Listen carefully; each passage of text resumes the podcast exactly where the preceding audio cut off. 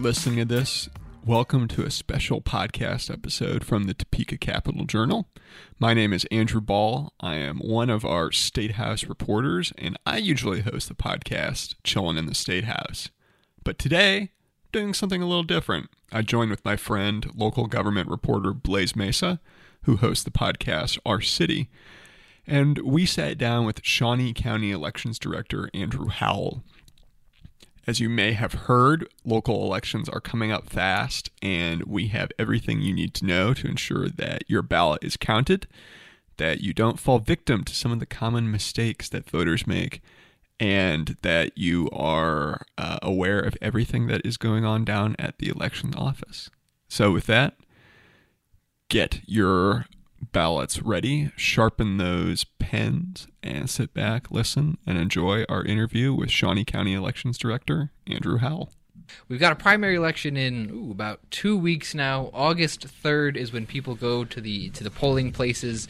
It opens at 7 a.m. and they will be electing either, we're not electing, but it's between the mayor and District 3. So everybody in Topeka has somewhere to go or somewhere to vote on August 3rd. That's right?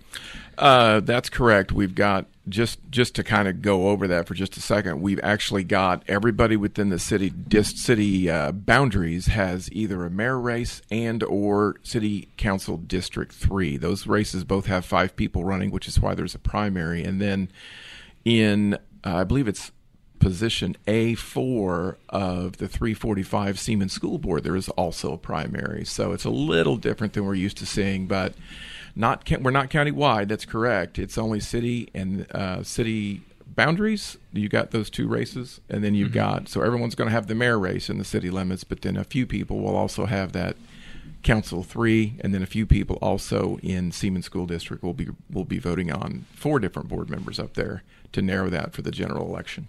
And then District 3, for those unawares, generally the east side of town. It's a bit of a kind of crazy district, sometimes st- stretches a little bit into central Topeka, but you can go to Topeka City Council's website and figure out who your council member is and, in effect, figure out if you have someone to vote for.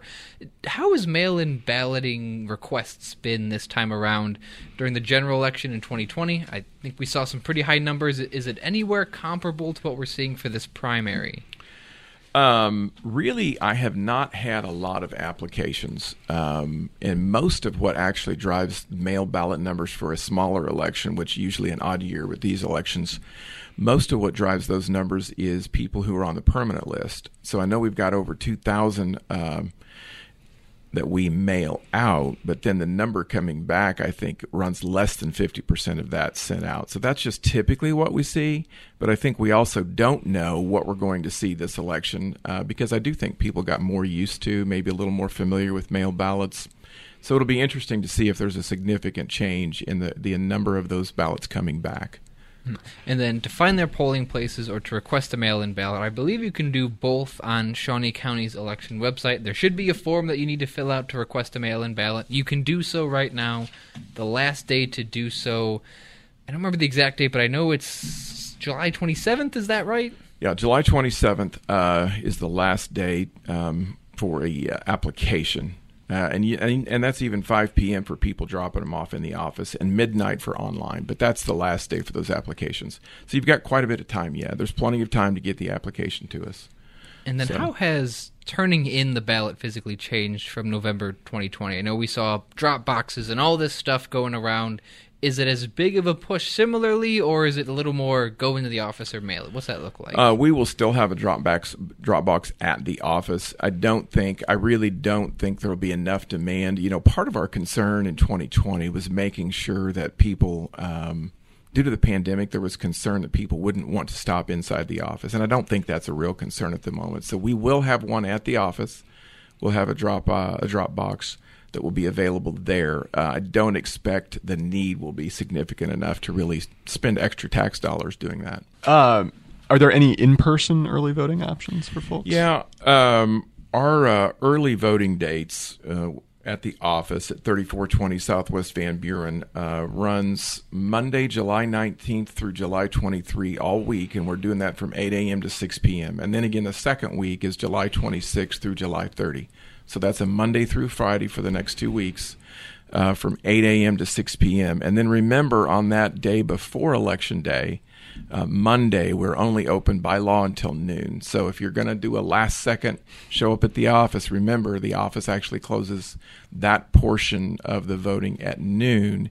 And the reason we do that is so that we can turn around that data, get it into the poll books, and get it ready so that we know who's already voted and we're not having to deal with question marks or additional provisionals. So it, it makes sense. I just like to remind people don't forget if you're waiting till that Monday to vote early in the office, be sure and get that done by noon on that day. And that's August the 2nd, 8 a.m. to noon. I'm sure there's no one out there who listens to this podcast who procrastinates. So I'm sure that won't be an issue at all. Well, uh, and I'm wondering, you mentioned provisional ballots. Quickly, how do you avoid a provisional ballot? So that's Yeah, something along the lines of you request a mail-in ballot and then you show up to vote early, and then there's essentially two ballots. It doesn't mean you're voting twice, but how do you avoid provisional ballots? Really, the, the probably the two biggest things that a person can do to avoid a provisional is make sure that your name hasn't changed, or make sure that your address hasn't changed, or is somehow changed or different, or if you know if you've gotten married and your last name's changed. Be sure that you correct those things before that registration deadline. We Brady actually spent a lot of time. He's our new registration clerk in the office, and he spent a lot of time. Um, we went to the Juneteenth event with some registration opportunities and met with some people there. We're really making a big push to make sure that people know they've got the opportunity to register. Uh, and then we actually spent a couple weekends at the library making sure that also people had the opportunity, and a lot of people just like that event or those opportunities to check their registration, like we just talked about, to make sure that the address is consistent with what they remember because we all get busy. We forget when we registered last, when did we last move, some of those kinds of things. So, those are the two biggest things you can do to prevent a provisional ballot. Uh, additionally, make sure you go to the right polling place. That can also cause a provisional if you don't want to go to the right place. Uh, and then, if you've already received a ballot on the poll book, it's going to show that you have been sent a ballot, but no one's going to know at the polling place the exact status of whether we got the ballot or not. So, those are those are the big ones that cause provisionals. So, know that you're registered correctly. Know that your name's correct. Um, I wouldn't show up to vote if you know that you've already got your ballot in through the mail, but sometimes that mail question mark can cause one, and then go to the right polling places. Well, it might be interesting for folks listening if you can kind of outline. I mean, what have you guys been doing to prepare? And we, we talked the other day about training election judges. I mean, you know, the even in a quote unquote off your election. I mean, no election's an off your election, but um, you know, it- it's still, I imagine, a, a good amount of, of planning and and preparation for for folks turning out. Yeah, one of the things that constantly we're working on, you know, there's uh, I think a little over 113,000 registered voters in Shawnee County, and they're always somebody is always moving, somebody is always you know changing their driver's license, and that information gets sent to us then to update our voter registration records. So we've got several people full time that are working on that. Additionally, in the back of the office, you know, several months before an election, we actually have to prepare. I think in this election, there's over 200, uh, 215, I believe, different ballot styles, and every one of those has to be checked individually for accuracy because the last thing you want to hear about or report on is that somehow a ballot was created that was incorrect. So there's just a lot of accuracy things that really have to be checked and verified. So building the ballots, getting the machines themselves set up, and then all the public testing that goes along with preparing and proving that the machines are counting accurately. So ballots, machine preparations. We're actually rolling out uh, new poll books this election as well. So that takes some time to do additional training, set the data up, uh, make sure it's accurate. Make sure we're communicating with those vendors. Um, and then on on just the getting ready for the election side, we have to make sure that all of our poll books are set up, all of our ballots are set up over there as well. So there's, I mean, there's a lot. There's a lot that goes into it, especially when you want to make sure that you're following the law and that all of your procedures, all 600 statutes, are complied with. It take it takes a little bit. Well, that, that just it always fascinates me. I mean, you know, you, people show up. You know, you you you spend ten minutes at the polls voting, but it's you know all this laying the groundwork is is. Maybe I'm just a nerd. Maybe that's really what this all is. But it's, it's fascinating to me. Uh, you mentioned poll books, though, and we talked about this a little bit before, and we reported on it in the past. But those are essentially like um, I guess a directory, maybe just a way to when you get to the polls, the election worker can make sure that you are in the system. So it's not something people vote on. Because I know Shawnee correct. County did get new poll books for this uh, upcoming primary. Yeah, the basically think of the poll book as an electronic version of a paper poll book. It just has a list of everybody who is registered with their address, and they're going to be a list for each polling place for each precinct or set of precincts. So it's just a quicker, easier way for people to sign. The law requires that we have poll books available, that it has a, the the name and the address of each person in that precinct, and then when they show up, they're supposed to sign next to their name on the poll book. So it's just an electronic version. Uh, it's much. I think it's much faster and it's much more accurate. You know, when you're flipping through pages trying to find names, it's pretty easy to miss a name, and so I think it's a faster, more accurate way in, in the, at the end of the day for voters to be assisted and get through that process. And then we've got an electronic record of all those signatures that we can also um, put together the actual poll books, which we're required by law to keep for quite a bit of time as well. Well, I'm curious. So I, I'm in state government world a lot of the time, and obviously there has been a lot of talk. Our folks listening to this probably have read or heard about um, legal challenges to some changes that the state legislature passed to voting laws in Kansas. Um, how have those changes, which uh, range from who can bring in someone else's advance ballot, how many of those you can bring in, um, some signature matching requirements, which I believe a lot of counties are already doing in the 1st place. How has that changed uh, your operations? Has it changed your operations uh, in a way that voters would be able to sense or see? It really hasn't changed our, our practices in the office. Really, what, what they've passed is reflective of current practice for us. For instance, signature verification is something that we always check, and we actually send our workers to some pretty specialized, detailed training just to make sure that we're really doing a good job analyzing signatures. We also have that software now that automates that process. Now, we're pretty careful how we use that because we sort of use it as a first check, but then we also do a second check as well, just to make sure that we're not missing or making the wrong assumptions about signatures. I think what also people don't fully appreciate is we have a number, usually a large number of signatures on file. So even if your signatures change slightly, we can usually match it up with one of the half a dozen or so that we have for most people. So we've got a number of ways to do that. Um, so in our training our election workers, I just said two things. One, do let me know now that the law says that no one can bring more than 10 ballots in. If you see that, call the office and let's talk about it.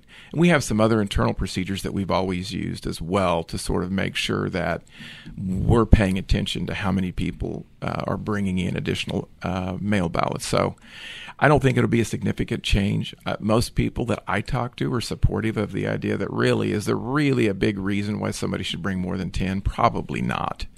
Uh, so I think it makes some sense, but I don't see it as a big change for us either because we're already paying attention to that at the board worker level on election day. Um, and it really, like I said, the practice of signature verifications, we already do that. And then I know there's another statute talking about backdating or altering a postmark. But again, that's also something that I believe we're always paying very close attention to. But it certainly doesn't hurt to make that super clear in election law that that's illegal. What does happen if someone brings in 11 ballots at once? Do those all go to provisional? Do you just toss those ballots away? What happens in that situation? We're required by law, I believe, to accept them. It's just that we'll notify law enforcement that that somebody has brought in more than ten, and then they'll have to figure out what exactly that means or how that's dealt with. It's technically that's a misdemeanor now, even though I mean I think uh, from what it sounded like before the times it came up was like a nursing home or situations like that. It didn't seem like it was a particularly common occurrence. Um, although I know that was a subject of much debate over in the state house. Um, any other advice for voters that uh, that they should be keeping in mind? Um, well, I think everybody should know, and I always like to mention remember, you can vote on election day from 7 a.m. to 7 p.m. at your polling place. I always like to give our phone number, 251 5900, so that people know. Just call us. If you're not sure, feel free to call us. We can help you figure out all your options and time frames and where you're registered and what your polling place is. Uh, on our website, we do have a list of all the candidates for each race, so people should know they can look there. On our website, also, you can actually pull up your specific ballot that will be in place at your polling place on election day, and you can review that early if you'd like to. Polling place, don't forget your option 7 a.m. to 7 p.m. on August the 3rd, that Tuesday, but you've also got early voting for that next two weeks. Um, Monday through Friday, 8 a.m. to 6 p.m., and then you can also request a mail ballot up till the 27th. So there's a number of ways. Keep in mind you've got all three options. You just have to kind of watch those times and dates pretty closely. Blaise, if someone gets goes online, looks at their ballot, and wonders where can I get more information about the candidates? They can go to cjonline.com or our YouTube page, which is also CJ Online. Um, is there anything people I guess one there's probably things they should bring, but I'm wondering if there are things people commonly forget that they might need with them at the polling places when they go to vote in person.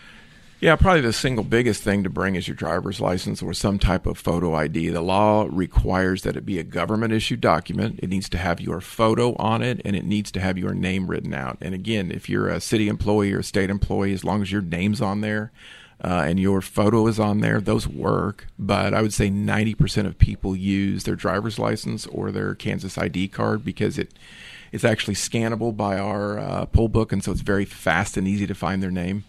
But that's probably the single biggest thing. And then remember, if for some reason you forget it, it's not really a big deal because you can go ahead and vote provisional. And as long as you get that document to us and you can email it to us, we're not really super difficult to work with. But as long as we get it and we see it and we know that it's you, uh, we will actually make sure that that provisional vote then counts. So, so again, not a huge deal if you don't happen to remember it, but that's probably the single biggest thing. If you want to avoid a provisional, is just bring that that driver's license or government issued photo ID document on election day.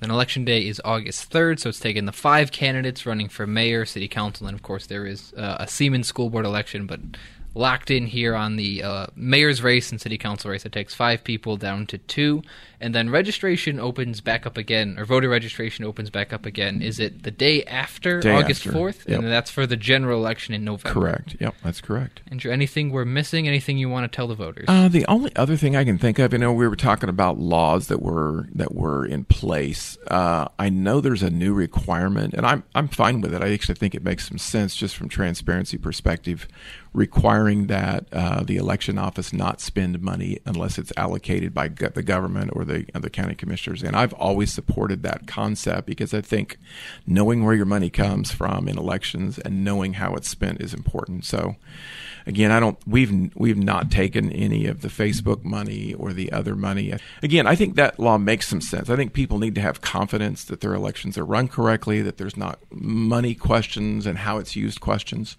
So I just wanted to say I think that's a good law. I support it. I think it makes sense. Um, and that was another part of the package. that was yes, that was another part of that election law change, and I think most people that I talk to support that. Uh, and then additionally, just as a reminder, I think it's always important for voters to know that our election system here is all paper based. So if there's ever a question mark about something that did or didn't happen on election day, there should be a piece of paper for every voter in that ballot box, and we'll just impanel a group of people from different parties to go through and do the hard hard hand count the hard way if we needed to. So most people, I think, when they hear that that's how our system works, it gives them a lot more confidence that we can get to any question marks if we ever needed to. So I always like to emphasize that.